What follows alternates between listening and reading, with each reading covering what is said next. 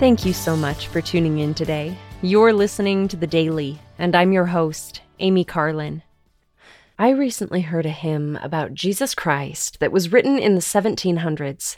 It's called Jesus Christ, the Apple Tree, referencing how Christ is the tree of life. The words are The tree of life my soul hath seen, laden with fruit and always green. The trees of nature fruitless be compared with Christ, the apple tree.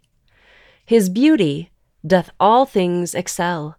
By faith I know, but ne'er can tell the glory which I now can see in Jesus Christ, the apple tree. For happiness I long have sought, and pleasure dearly have I bought. I missed of all, but now I see 'tis found in Christ the apple tree. I'm weary with my former toil. Here I will sit and rest awhile. Under the shadow I will be of Jesus Christ, the apple tree. With great delight I'll take my stay. There's none shall fright my soul away. Among the sons of men I see there's none like Christ, the apple tree. I'll sit and eat this fruit divine. It cheers my heart like spiritual wine.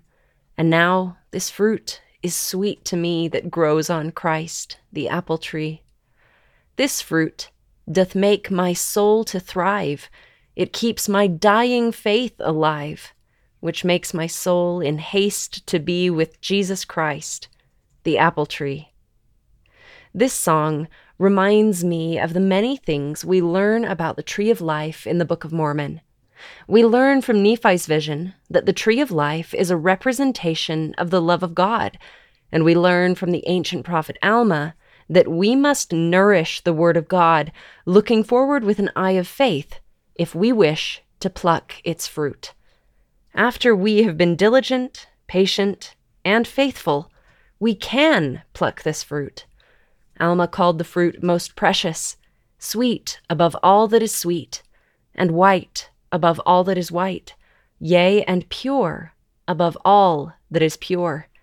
And he said, Ye shall feast upon this fruit, even until ye are filled, that ye hunger not, neither shall ye thirst. Then, my brethren, ye shall reap the rewards of your faith, and your diligence, and patience, and long suffering waiting for the tree to bring forth fruit unto you.